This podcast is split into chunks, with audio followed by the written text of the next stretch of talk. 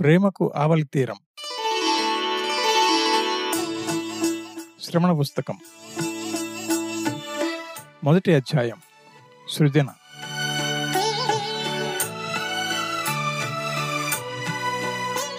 నమస్కారం సార్. అంటూ వచ్చింది సృజన. ఏమమ్మా సృజన బాగున్నావా? ఏం రాస్తున్నావు ఇప్పుడు? ఇప్పటి వరకు ఎన్ని నవలు రాశావు? అన్నాడు పరమేశ్వర శాస్త్రి. ఆ విశ్వవిద్యాలయంలోని తెలుగు శాఖలో ఆచార్యుడిగా పనిచేస్తున్నాడు పరమేశ్వర శాస్త్రి. పది నవలలు రాశాను సార్. ఓ గ్రేట్. నవలలు రాయటమేనా? ఏదైనా ఉద్యోగం చేస్తున్నావా? నేను ఇప్పుడు లెక్చరర్గా ఉద్యోగం చేస్తున్నాను సార్ అంది సృజన. ఎక్కడ? ఏ కాలేజీలో? భద్రాచలంలో సార్ ఓ ప్రైవేట్ కాలేజీలో. భద్రాచలమా? శ్రీరాముడి సన్నిధిలోకి వెళ్ళావన్నమాట. బాగుంది. నువ్వు ఎంఏ చదువుతున్న రోజుల్లోనే నవలలు రాయటం మీద చాలా ఉత్సాహాన్ని చూపించేదానివి ఏనాటికైనా గొప్ప నావలిస్టు కావాలనుకునేదానివి కదూ? అవును సార్. ఇప్పుడు ఏం రాద్దాం అనుకుంటున్నావు? చలం అనే గొప్ప రచయిత ఉన్నాడు కదా సార్. ఆయన జీవితాన్ని నవలుగా రాయాలనుకుంటున్నాను. ఒక రచయిత జీవితాన్ని నవలుగా రాయటం అనే ప్రక్రియను ఇదివరకు ఎవరూ చేపట్టలేదు. నేను ఆ పని చేద్దాం అనుకుంటున్నా. అది సరే. చలం అంటే ఆ గుడిపాటి వెంకటచలమేనా? అంటూ పెళ్ళిలో నవ్వాడు పరమేశ్వర శాస్త్రి. అవును సార్. ఆ భూత రచయిత జీవితాన్ని నవలగా రాస్తావా? ఇంతకంటే మెరుగైన రచయితలు నీకెవరూ కనిపించలేదా సృజన? చలం భూత రచయిత. భూత రచయితే అందుకు సందేహమా? మైదానం శశిరేఖ లాంటి నవలల్లో ఏముందనుకుంటున్నావు? ఆయన నవలల నిండా కథల నిండా పెళ్ళైన స్త్రీలు ప్రియులతో లేచిపోవడాలు గర్భం తెచ్చుకోవడాలు చివరికి ఆత్మహత్యలు చేసుకోవడాలు ఆయన రాసిన కథల నిండా సెక్సే వివాహ వ్యవస్థను కూలదోయాలంటాడు. ఒక పురుషుడు ఒక స్త్రీ అన్న కలకాలంగా హిందూ వ్యవస్థను రక్షిస్తున్న వివాహ వ్యవస్థను అంగీకరించడు. స్త్రీలు పురుషులు విచ్చలవిడిగా శృంగారంలో మునిగి తేలాలంటాడు. అతని రచనల నిండా విశృంఖాలత్వమే. అతని పుస్తకాలు చదివి ఎంతమంది యువతి యువకులు చెడిపోయారో ఇంత శృంగారంలో మునిగి తేలిన ఈ చలము చివరకు రమణాశ్రమం వెళ్ళి సన్యాసత్వం స్వీకరించాడు ఇలాంటి రచయితల వల్ల సమాజం చెడిపోతుంది. వీళ్ళు సమాజానికి పట్టిన చీడ పురుగులు. వీళ్ళ వల్ల తరతరాలుగా మన సమాజంలో స్థిరపడిన విలువలన్నీ నాశనమైపోతాయి. అతడు అరాచకవాది. ఇంగ్లీష్లో అనార్కిస్ట్ అంటారు. అతని జీవితం అంతా అరాచకత్వమే. ఎంతమంది స్త్రీలతో సంబంధం పెట్టుకున్నాడో లెక్కలేదు. జీవితంలో సెక్స్ తప్ప ఇంకేమీ లేదని చెప్పిన ఆ బూతు రచయిత జీవితాన్ని నవలగా రాస్తానంటే నాకు నవ్వాలో ఏడవాలో అర్థం కావడం లేదు అన్నాడు పరమేశ్వర శాస్త్రి. అయ్యో సార్ చలంగారి మీద మీకు ఇలాంటి అభిప్రాయం ఉందా? మీరు మాకు పాఠాలు చెప్తున్న రోజుల్లో ఒక రోజు చలంగారు రచించిన ఓపు ఓపు పూసిన దీని గురించి చెప్తూ అది చాలా గొప్ప రచన అని అలాంటి రచన మరొకటి లేదని చెప్పారు కదా? చెప్పానేమో గుర్తులేదు. కోర్స్ చలం శైలి చాలా గొప్పది. ఆ విషయంలో సందేహం లేదు. చాలా చక్కని వేగవంతమైన కవితాత్మకమైన వచనం రాశాడు. కానీ కంటెంట్ విషయానికి వస్తే ఏముంది? అంత బూతే ఈ విషయంలో మీరు నాకేమైనా సూచనలు ఇస్తారేమో అడగటానికి వచ్చాను సార్. నువ్వు ఆ బూత్ రచయిత మీదనే రాస్తానంటే నేనేం సూచనలు ఇవ్వలేను. నువ్వు చాలా తెలివైన దానివి. చాలా బాగా రాయగలవు. నువ్వంటే నాకు చాలా గౌరవం ఉంది. ఇంకేదైనా మంచి టాపిక్ నేను ఎన్నుకునిరా అప్పుడు ఏమైనా సూచనలు ఇవ్వగలనేమో చూస్తా అన్నాడు పరమేశ్వర శాస్త్రి. అలాగే సార్ అంటూ సృజన అతడి దగ్గర నుంచి కదిలింది. పరమేశ్వర శాస్త్రి కూర్చున్న గదికి పక్కనే అమర్నాథ్ అన్న మరో ప్రొఫెసర్ కూర్చున్న గది ఉంది. సృజనతో పరమేశ్వర శాస్త్రి చలాన్ని గురించి అన్న మాటలన్నీ అమర్నాథ్కి వినిపించాయి. వెళ్ళిపోతున్న సృజనను సృజన ఒక నిమిషం అంటూ ఆచార్య అమర్నాథ్ పిలిచాడు. నమస్కారం సార్ అంటూ అతని గదిలోకి వచ్చింది సృజన. అలా వెళ్ళిపోతున్నావేమిటి? తెలుగు డిపార్ట్మెంట్లో ఆ శాస్త్రి గారు ఒక్కరే ఆచార్యుడు అనుకుంటున్నావా? మేమంతా లేమా? సారీ సార్ మీ దగ్గరకు కూడా వద్దాం అనుకున్నాను కానీ ఆ శాస్త్రి గారు చలంగారిని గురించి అంత చీప్గా మాట్లాడేటప్పటికీ మనసు అంతా చెడిపోయింది. పోన్లే అతడు చలాన్ని గురించి మాట్లాడిందంతా ట్రాష్. అతని బుర్రలో బూతుంది కాబట్టి అతనికి అంతటా బూతే కనిపిస్తుంది. అతని మాటల్ని సీరియస్గా తీసుకో నువ్వు ఆ మహానుభావుడు చలం మీద నవల రాయాల్సిందే. నిజానికి తెలుగులో జీవితాత్మక నవలలు అంటే బయోగ్రాఫికల్ నావెల్స్ని ఎవరూ రాయలేదు. ఇంగ్లీష్లో ఎద్దింగ్ స్టోన్ అనే రచయిత ఆ పని చేశాడు. విన్సెంట్ వాన్గో అనే చిత్రకారుని గురించి ఆయన రాసిన లస్ట్ ఫర్ లైఫ్ చాలా గొప్ప నవల. నువ్వు చలన్ జీవితాన్ని అలాంటి నవలగా రాస్తానంటే చాలా సంతోషం. ఈ విషయంలో నీకు ఎలాంటి సహాయం కావాలన్నా నేను చేస్తాను. నువ్వు ఆల్రెడీ పది మంచి నవలలు రాశావు. కాబట్టి నువ్వే చలం బయోగ్రాఫికల్ నావెల్ రాయడానికి అన్ని విధాలా అర్హురాలివి. చలాన్ని గురించి నాకు చాలా విషయాలు తెలుసు. ఆయన సాహిత్యాన్ని అంతా నేను అవపోసన పట్టాను. నీకు ఏ సహాయం కావాలన్నా చేస్తాను అన్నాడు Acharya Amarnath. Thank you sir. మీ సహాయాన్ని నేను తప్పకుండా తీసుకుంటాను అంది సృజన. గో అహెడ్ సృజన. ఇదివరకు ఎవరూ చేయని సాహసం నువ్వు చేస్తున్నావు. బెస్ట్ ఆఫ్ లక్ అన్నాడు అమర్నాథ్. థ్యాంక్ యూ సార్ అంది సృజన మరోసారి. అమర్నాథ్ దగ్గర సెలవు తీసుకుని సృజన ఆయన గది నుండి బయటకు వచ్చింది. చలం బూత్ రచయిత. పరమేశ్వర శాస్త్రి ఎంతో దారుణంగా మాట్లాడాడు. అతడన్న ఆ మాటే ఆమె బుర్రలో గుర్రను తిరగసాగింది. ఆమెకు చలం రాసిన ఎన్నో వాక్యాలు గుర్తొచ్చాయి. నిద్రకైనా విరామం మెరుగుని ఈ హృదయ యాత్ర నీకోసమని మరవలేను. ఎంత నీ నుంచి దూరం కావాలని ప్రయత్నించినా ఏదో విధాన ఏదో రూపాన నా దృష్టిని మరల్చుకుంటున్నావు. నీవు రావు నన్ను పోనీవు. మరల్చి మత్తెక్కించి స్వప్నాలతో లాలించి మధుర గానాలతో ఊగించి ప్రపంచానికి వ్యర్థుణ్ణి చేశావు. దిగులు కళ్ళతో వెర్రి చూపులతో మరుపు మాటలతో అన్ని విశ్వాసాలు నశించి తోవ తెలియక తిరుగుతున్నాడు ఈ ప్రేమ బైరాగి. అనాదిగా విన్న నీ పిలుపు స్వప్నంలో అనుభవించిన నీ కుంతలాల కొనల స్పర్శ. ఏ యుగాల అవతలి తీరానో నీతో సంయోగం అనే వాగ్దానం ఇంతే నాకు మిగిలిన ఆశలు. స్త్రీ ప్రేమకై ఇంతగా తప్పించిన రచయిత తెలుగు సాహిత్యంలో మరొకరున్నారా? సృష్టిదైన విరహ బాధ తన మాధుర్య భావం వల్ల తనే పగిలి మనిద్దరినీ కన్నది. జననమప్పుడు మాత్రమే ఆ ఒక్క ముహూర్తమే మనం ఐక్యమై ఉన్నది. జన్మ మాధుర్యంలో సోలిన మన చేతుల్ని చిరునవ్వుతో విడదీసి మేఘ శయ్య మీద ఆనించి ప్రేమ గీతాలు పాడుతూ నక్షత్ర మార్గాల ఊరేగించి ఇద్దరి మధ్యన అగాధమైన వ్యవధిని కల్పించి ఈ లోకంలో వదిలారు.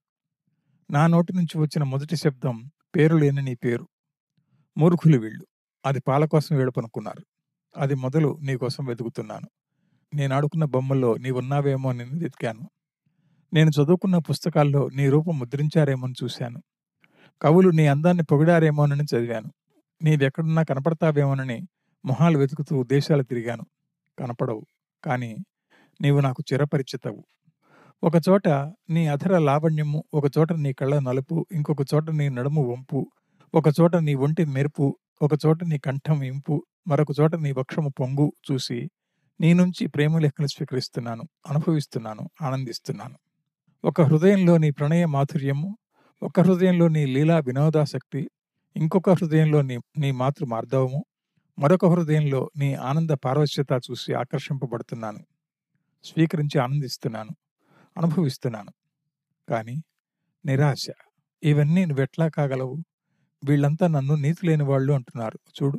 కానీ నాకు భయం ఎందుకు దొంగతనం ఎందుకు నిన్ను ప్రేమించిన నాకు. ఇలా జీవితమంతా అనుక్షణం స్త్రీ ప్రేమ కోసం తప్పించిన చలం భూత రచయిత కాదు. చలం జీవితాన్ని నిశ్చితంగా పరిశోధించాలి. ఆంధ్రదేశంలో చలం ఎక్కడెక్కడ తిరిగాడో ఏమేం చేశాడో తను కలలుగన్న ఆదర్శ స్త్రీమూర్తి కోసం ఎంతగా అన్వేషించాడో తన అన్వేషణ ఫలించక ఎంతటి అశాంతికి గురయ్యాడో ఆ అన్వేషణే చివరికి ఆయనను రమణాశ్రమ పంపించింది అనే విషయం చెప్పాలి. ఆయన రాసిన ప్రతి వాక్యం ఆయన హృదయాన్ని చించుకొని ఎలా అక్షర రూపం పొందిందో ఇవన్నీ ప్రపంచానికి చెప్పాలి. ఎన్నో అపార్థాలకు ఎన్నో అపప్రథలకు ఎన్నో దూషణ భూషణలకు గురైన చలం విశ్వరూపాన్ని తెలుగు ప్రజలకు చూపించాలి. తెలుగుదేశమంతా తిరగాలి. ఆయన జీవితంలోకి ప్రవేశించిన ఎందరో స్త్రీ పురుషుల్ని కలుసుకోవాలి. ఆయన రచించిన పుస్తకాలన్నీ తను ఇదివరకే చదివింది. మరోసారి వాటినన్నింటినీ చదవాలి. ఆయన రమణాశ్రమం వెళ్ళి ఆయన ఇదివరకు చెప్పిన అంశాలన్నింటినీ తొంగలో తొక్కి తనను నమ్ముకున్న వాళ్ళందరినీ నట్టేట ముంచాడన్న ప్రచారంలో ఎంత నిజముందో చెప్పాలి. అలా సృజన ఓ ఐదేళ్ళ పాటు శ్రమించి చలం జీవితాన్ని ఒక నవలగా రాయటం మొదలుపెట్టింది. మొదలు అంటూ లేని ఈ సృష్టికైన ప్రథమ చలనం శూన్యంలో స్పందించినప్పుడు పంచభూతాలతో పాటు అవ్యక్తంగా నేను జన్మించాను. ఈ లక్షన్నర కోటి ప్రాణులతో పాటు కలిసి కాంతికి శబ్దానికి స్పర్శకి క్రమంగా స్పందించి వ్యక్తిత్వాన్ని ప్రతిష్ఠించుకున్నాను అంటాడు చలం తన పుట్టుకను గురించి. చలంగా ప్రసిద్ధి చెందిన గుడిపాటి వెంకట చలం పంతొమ్మిది ఐదు పద్దెనిమిది వందల తొంభై నాలుగు నాడు. ఆ రోజు బుద్ధ పౌర్ణమి మద్రాసులోని కపాలేశ్వర కోవెల వీధిలోని ఒక ఇంట్లో జన్మించాడు. చలం తాతగారు మంచి ఆస్తిపరుడే. తెనాలి దగ్గర తోట్లవల్లూరు వారి స్వగ్రామం. అక్కడి ఓ జమీందారుకు చలం తాతగారు రిసీవర్గా ఉండేవాడు. అందువల్ల వీళ్ళు జమీందారులాగానే బతికారు. వాళ్ళకు గుర్రాలు ఏనుగులతో పాటు నౌకర్లు ఉండేవారు. ఆ ఊరికి మేం ప్రిన్సెస్లా అంటే యువరాజుల్లా ఉండేవాళ్ళమని చలంగారి స్వయంగా చెప్పుకున్నాడు. తోట్లవల్లూరు లాంటి పల్లెటూరులో ప్రసవిస్తే ఏమైనా సమస్యలు వస్తాయేమోనని చలంగారి తాతగారు ఆమెను మద్రాసుకు పంపించారు. అక్కడ ఒక డాక్టర్ను ఒక మిడ్వైఫ్ను దగ్గరుంచుకున్నారు. అందువల్ల చలం వాళ్ళమ్మ పురుటి నొప్పులు పడుతున్నప్పుడు ఆమెను వాళ్ళు ఆదుకున్నారు. అలా చలం జననం మద్రాసులో జరిగింది. నిజానికి చలం వాళ్ళ ఇంటి పేరు కొమ్మూరివారు. వాళ్ళ నాన్నను గుడిపాటి వెంకటరామయ్య గారు అంటే చలం గారి తాతగారు మగ సంతానం లేకపోవడం వల్ల చలాన్ని దత్తత తీసుకున్నారు. ఈ కారణం చేతనే చలం వాళ్ళ ఇంటి పేరు కొమ్మూరు వారిని కాక గుడిపాటి వారు అని మారింది. చలం నాన్నగారి పేరు కొమ్మూరి సాంబశివరావు. చలం గారి తాతగారైన గుడిపాటి వెంకటరామయ్య బ్రిటిష్ ప్రభుత్వ రెవెన్యూ శాఖలో సెటిల్మెంట్ ఆఫీసర్గా పనిచేసేవాడు. ఆయనకు ప్రభుత్వం దివాన్ బహదూర్ బిరుదు ఇచ్చింది. ఈయన కూతురు వెంకట సుబ్బమ్మను కుమ్మూరు సాంబశివరావుకి ఇచ్చి పెళ్ళి చేశారు. వారి ప్రథమ సంతానమైన వెంకట చలాన్ని గుడిపాటి వెంకటరామయ్య గారు దత్తత తీసుకున్నారు. చలంగారి బాల్యం తెనాలి దగ్గర తోట్లవల్లూరులో గడిచింది. ఆ ఊరి పక్క నుండి కృష్ణానది ప్రవహించేది. ఆ నది ఒడ్డున తోటలు, ఇసుక లంకలు, ఆ లంకల్లో అడవులు, చలం ఇంటి ముందే జమీందారుల కోట, ఆ కోట వెనుక అందమైన తోట. బాల్యంలో చలం ఆ తోటల్లో తిరుగుతూ, ఆ కోటలోని జనం లేని గదుల్లో ఒంటరిగా కూర్చుని ఎన్నో కలలు కంటుండేవాడు. కృష్ణానది చుట్టూ ఉన్న అడవుల్లో తన స్నేహితులందరితో తిరుగుతూ భలే సంతోషించేవాడు. ప్రకృతితో మమేకమైపోవడం ఆయనకు బాల్యంలోనే అలవడింది. చిన్నప్పటి నుంచి ఆయనకందరూ ఆడ స్నేహితులే. చలానికి వాళ్ళమ్మ రామాయణం, మహాభారత కథలు చెబుతుండేది రాముడు సీతను అడవికి పంపించినప్పుడు సీత ఏడ్చి ఏడ్చి భూమాతతో కలిసి భూమిలోకి వెళ్ళిపోయిందంటే సీతకు జరిగిన అన్యాయానికి ఎంతో గింజుకునేవాడు. సీతకి అంత అన్యాయం చేసిన శ్రీరాముడిని తలుచుకుంటే చాలా కాలం వరకు ఆయన కోపం చల్లారలేదు. అలా స్త్రీల పట్ల విపరీతమైన సానుభూతి ఆయనకు బాల్యంలోనే ఏర్పడింది. అలాగే మహాభారతంలోని కథలు కూడా ఆయన మీద ప్రభావాన్ని కలిగించాయి. పాండవులు చివరిలో నరకానికి వెళ్ళారని, కౌరవులు స్వర్గంలో సింహాసనాలను కూర్చున్నారని విన్నప్పుడు కూడా చలం గుండె దహించుకుపోయేది. పాండవులు మంచివాళ్ళు గదా! కౌరవులు దుర్మార్గులు గదా! అలాంటప్పుడు పాండవులు నరకానికి వెళ్ళడం ఏమిటి?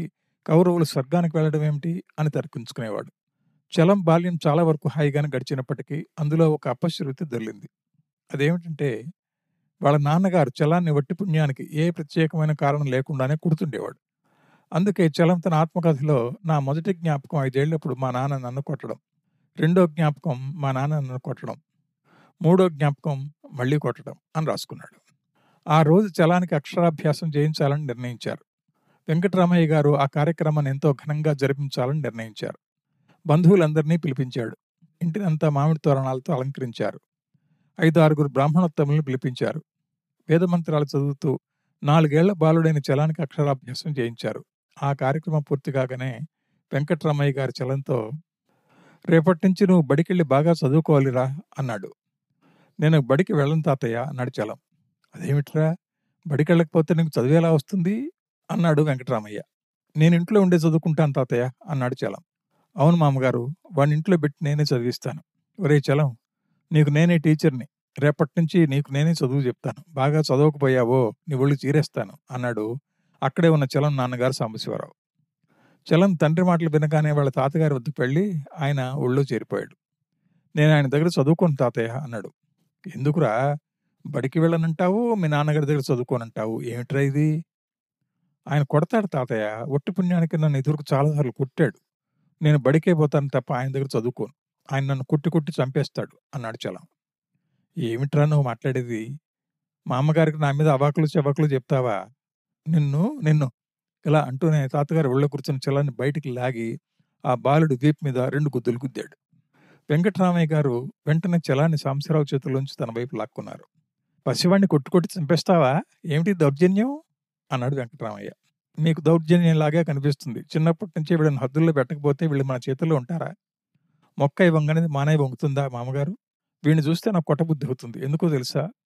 వీడిలో చిన్నప్పటి నుంచే నాకు తిరుగుబాటు లక్షణాలు కనపడుతున్నది వీడికి ఏదైనా చెప్తే విననే వినడు. పైగా ఎదురు తిరుగుతాడు. మొన్న ఒకసారి కాసిన మంచినీళ్ళు తెచ్చిపెట్టరా అన్నాను. నేను దేనిపో అన్నాడు. వేలుడంత లేడు. అట్లా సమాధానం చెబుతాడా వాడు? వెంటనే నాలుగు అంటించాను అన్నాడు సాంబశివరావు. ఏమిట్రా చలం? మీ నాన్నగారు మంచినీళ్ళు తెచ్చిపెట్టమంటే పెట్టనన్నావట? అడిగాడు వెంకటరామయ్య. అప్పుడు నేను ఆడుకోవటానికి తోటలోకి వెళ్తున్నా. అందుకే నేను మీరే తెచ్చుకొని నేను చెప్పి తోటలోకి వెళ్ళాను. ఈయనకు నన్ను ఎప్పుడు చూసినా ఏదైనా పని చెప్ప బుద్ధి అవుతుంది. మంచిగా తెచ్చి చేస్తా కానీ చేయకపోతే కొట్టి చంపుతానంటే నేను అస్సలు చేయను తాతగారు. మీరు ఎప్పుడన్నా పని చెప్తే చేయనన్నానా? మీరు ప్రేమతో చెప్తారు. ఈయనేమో కోపంగా కొడతానని బెదిరిస్తూ పని చెబుతాడు. అందుకే ఈయన చూడగానే దూరంగా పరిగెత్తుకుపోవాలనిపిస్తుంది అన్నాడు చలం. చూసారా మామయ్య వీడు ఎట్లా మాట్లాడుతున్నాడో? వీడిని ఎప్పుడూ కొడుతూనే ఉండాలి. లేకపోతే వీడు మన చేతికి రాడు. వీడిప్పుడే మన మాట వినడం లేదు. రేపు పెద్దయ్యాక వీడెంత దుర్మార్గుడు అవుతాడో చెప్పలేం. వీడిని దెబ్బలతోనే హద్దులో పెట్టాలి. దండం దశగుణం భవేత్ అన్నారు. చాలేవై పిల్లల్ని కొట్టకూడదు. పిల్లల్ని ఎప్పుడు కొడుతుంటే తప్పు చేస్తే కొడతారన్న భయం పోతుంది. మొద్దుబారిపోతారు. మానసికంగా చాలా దెబ్బతింటారు. భవిష్యత్తులో ఇప్పటి మన క్రౌర్యం రేపు వాళ్ళని క్రూరులుగా మారుస్తుంది అన్నాడు వెంకటరామయ్య. మీరు ఇలాగే వాడిని వెనకేసుకొస్తే వాడు చెడిపోతాడు. వాడిని నెల దారిలో పెట్టాలో నాకు తెలుసు. వాడిని కొట్టకుండానే చదువు చెప్తాను. స్కూల్లో కంటే ఇంట్లో నేను చెప్తేనే వాడికి చదువు వంట పడుతుంది. నన్ను వాడికి చదువు చెప్పనండి మామగారు. అస్సలు కొట్టంలేండి అన్నాడు సాంబశివరావు. సరే నీ ఇష్టం అన్నాడు వెంకటరామయ్య.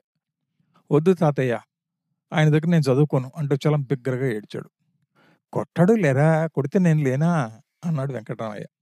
ఆ రోజు నుండి సాంబశివరావు చలంతో పాటు పక్కింట్లోనూ పక్కింట్లో ఉండే మరో ఇద్దరు పిల్లల్ని తన ముందు కూర్చోబెట్టుకుని చదువు చెప్పేవాడు. చదువు అందరికీ రాదు అంటూ ఆయన మొదలెట్టగానే చదువు అందరికీ రానప్పుడు మీరు మాకు చదువు చెప్పడం దేనికి అన్నాడు చలం. వెంటనే సాంబశివరావు చలం వీపు మీద రెండు వేశాడు. చలం వెంటనే వాళ్ళ అమ్మమ్మ గదిలోకి పరిగెత్తి ఆమె ఒళ్ళో చేరిపోయాడు. మరోసారి సాంబశివరావు పాఠం చెప్తూ చదువు బాగా రావాలంటే మంచి అలవాట్లను అలవరుచుకోవాలి. ఉదయం ఐదింటికి లేచి కాలకృత్యాలు తీసుకొని ఉదయం ఐదింటికే లెమ్మంటున్నారు మీరేమో ఎనిమిది దాకా పడుకునే ఉంటారు ఎందుకు అన్నాడు చలం. వేలుడంత లేవు నన్నే ప్రశ్నలు అడుగుతావురా రాస్కల్ అంటూ సాంబశివరావు చలాన్ని మళ్ళీ కొట్టాడు. చలం మళ్ళీ వాళ్ళ అమ్మమ్మ దగ్గరికి పరిగెత్తాడు. ఇలా ఆయన పాఠం చెప్తూ ఏదేదో మాట్లాడటం చలం అతను ప్రశ్నలు అడగటం ప్రశ్నలు అడుగుతావా అని ఆయన చలాన్ని కొట్టడం. అలాగే సాంబశివరావు కూడా చలాన్ని కొన్ని ప్రశ్నలు అడగటం చలం వాటికి సరిగ్గా జవాబులు చెప్పకపోవటం ఆ సాకుతో కూడా ఆ చలాన్ని కొడుతుండేవాడు.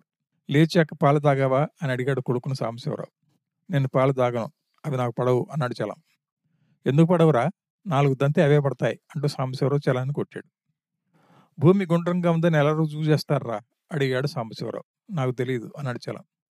నిన్ననే చెప్పాను కదరా తెలియదంటావా అంటూ సాంబశివరావు చలాన్ని చేతిలోని బెత్తంతో కొట్టాడు. మరోసారి మన భూమి మీద ఎన్ని ఖండాలు ఉన్నాయిరా అని అడిగితే చలం తెలియదన్నాడు అప్పుడు మళ్ళీ కొట్టాడు. అతడు కొడుతున్న దెబ్బలతో చలం శరీరం అంతా హూనం అయిపోతుండేది ఒక సంవత్సరం తర్వాత కానీ చలానికి తండ్రి కొట్టే దెబ్బల నుంచి విముక్తి లభించలేదు. అలా ఒక సంవత్సరం పాటు చలాన్ని బడి మానిపించారు. చలం నాన్నగారు అసలు పాఠాలు చెప్పకుండా ఏవేవో ప్రశ్నలు అడిగి వాటికి సమాధానాలు చెప్పకపోతే కొట్టేవాడు. ఆ కారణం చేతనే చలానికి వాళ్ళ నాన్నంటే విపరీతమైన ద్వేషం ఏర్పడింది. వాళ్ళ నాన్న నుంచి వీలైనంత వరకు తప్పించుకు తిరుగుతుండేవాడు. నాన్న మీది ఆ ద్వేషం చలం జీవితం అంతా ఉండిపోయింది. ఈ కారణం చేతనే చలానికి సమాజంలో వ్యవస్థీకృతమై ఉన్న విలువల మీదనే ద్వేషం ఏర్పడింది. తండ్రి అనేవాడు కూడా వ్యవస్థీకృత హిందూ సమాజంలోని ఒక ఆధిపత్య భాగం అనుకునేవాడు. ఒక వ్యక్తి బాల్యంలో జరిగిన కొన్ని సంఘటనలే ఆ వ్యక్తి భవిష్యత్ జీవితం మీద ప్రగాఢమైన ముద్ర వేస్తుందని తన మనోవిశ్లేషణ సిద్ధాంతాలు నిరూపించాయి. బాల్యంలో పిల్లలకు వాళ్ళ తండ్రి సమాజంలోని వ్యవస్థీకృతమైన విలువలకు సంప్రదాయాలకు సంకేతంగా ఉంటాడట. తండ్రి మీద అతిగా ద్వేషాన్ని పెంచుకున్నవాడు పెద్దయ్యాక సమాజంలోని వ్యవస్థీకృతమైన విలువలన్నింటి మీద తిరుగుబాటు చేస్తాడని ఫ్రాయిడ్ చెప్పాడు. చలం విషయంలో ఇదే జరిగిందనిపిస్తుంది.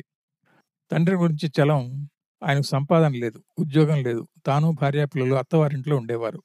ఆ అత్తమామలు ఉత్తములు. తన తండ్రిని గురించి ఎంత హీనుడో ఎంత నీచుడో ఆ మనిషి ఆయన దెబ్బలతో నేను చచ్చిపోతున్నాను అనుకున్నప్పుడు భరించలేక మా తాతయ్య అమ్మమ్మలు వచ్చి అతని ఎదురుగా నిల్చునేవారు. అప్పుడైనా ఆ కిరాతకుడు కొట్టడం మానుతాడేమోనని. అయినా అతడు నన్ను కొడుతూనే ఉండేవాడు అంటాడు చలం. అతని దెబ్బల్ని తప్పించుకోవడానికి చలం వెళ్ళి వాళ్ళ అమ్మమ్మ మంచం కింద పడుకునేవాడు.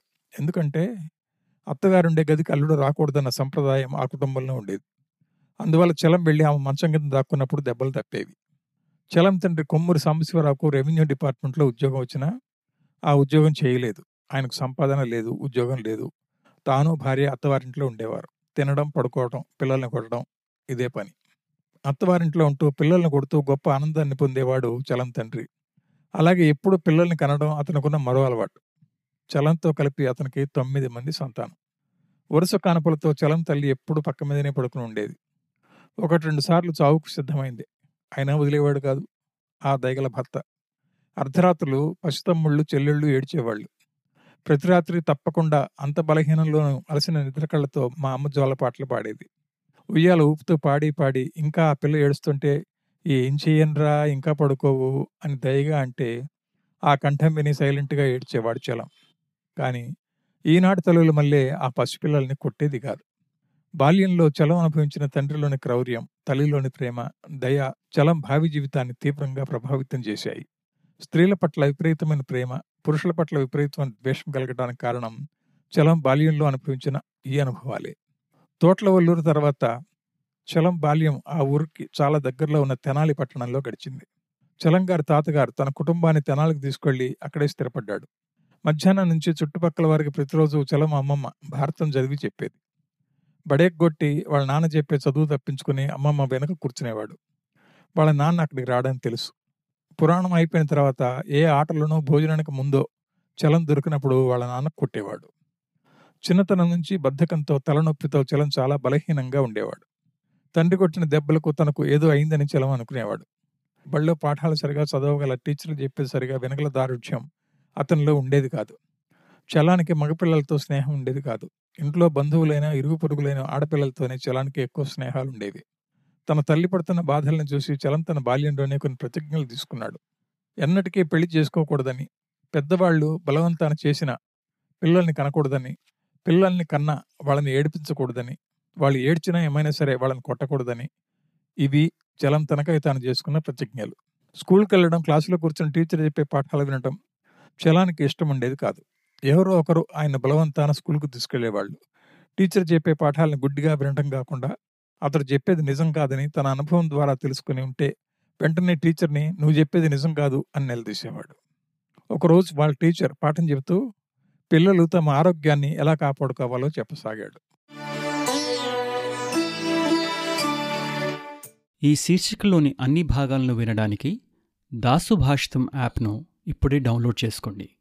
లింకు డిస్క్రిప్షన్లో ఉంది. ప్రపంచవ్యాప్తంగా తెలుగువారు ఇష్టపడే అతిపెద్ద తెలుగు శ్రవణ పుస్తకాల యాప్ దాసు భాషితం.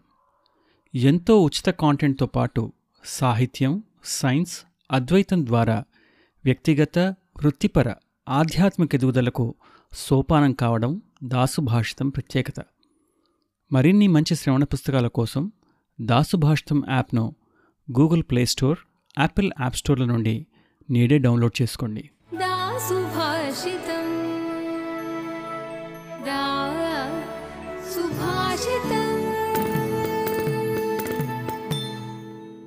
దాసుభాషితం. సమగ్ర శ్రేయస్సుకు సోపానం. డబ్ల్యూడబ్ల్యూడబ్ల్యూ డాట్ దాసుభాషితం డాట్ కామ్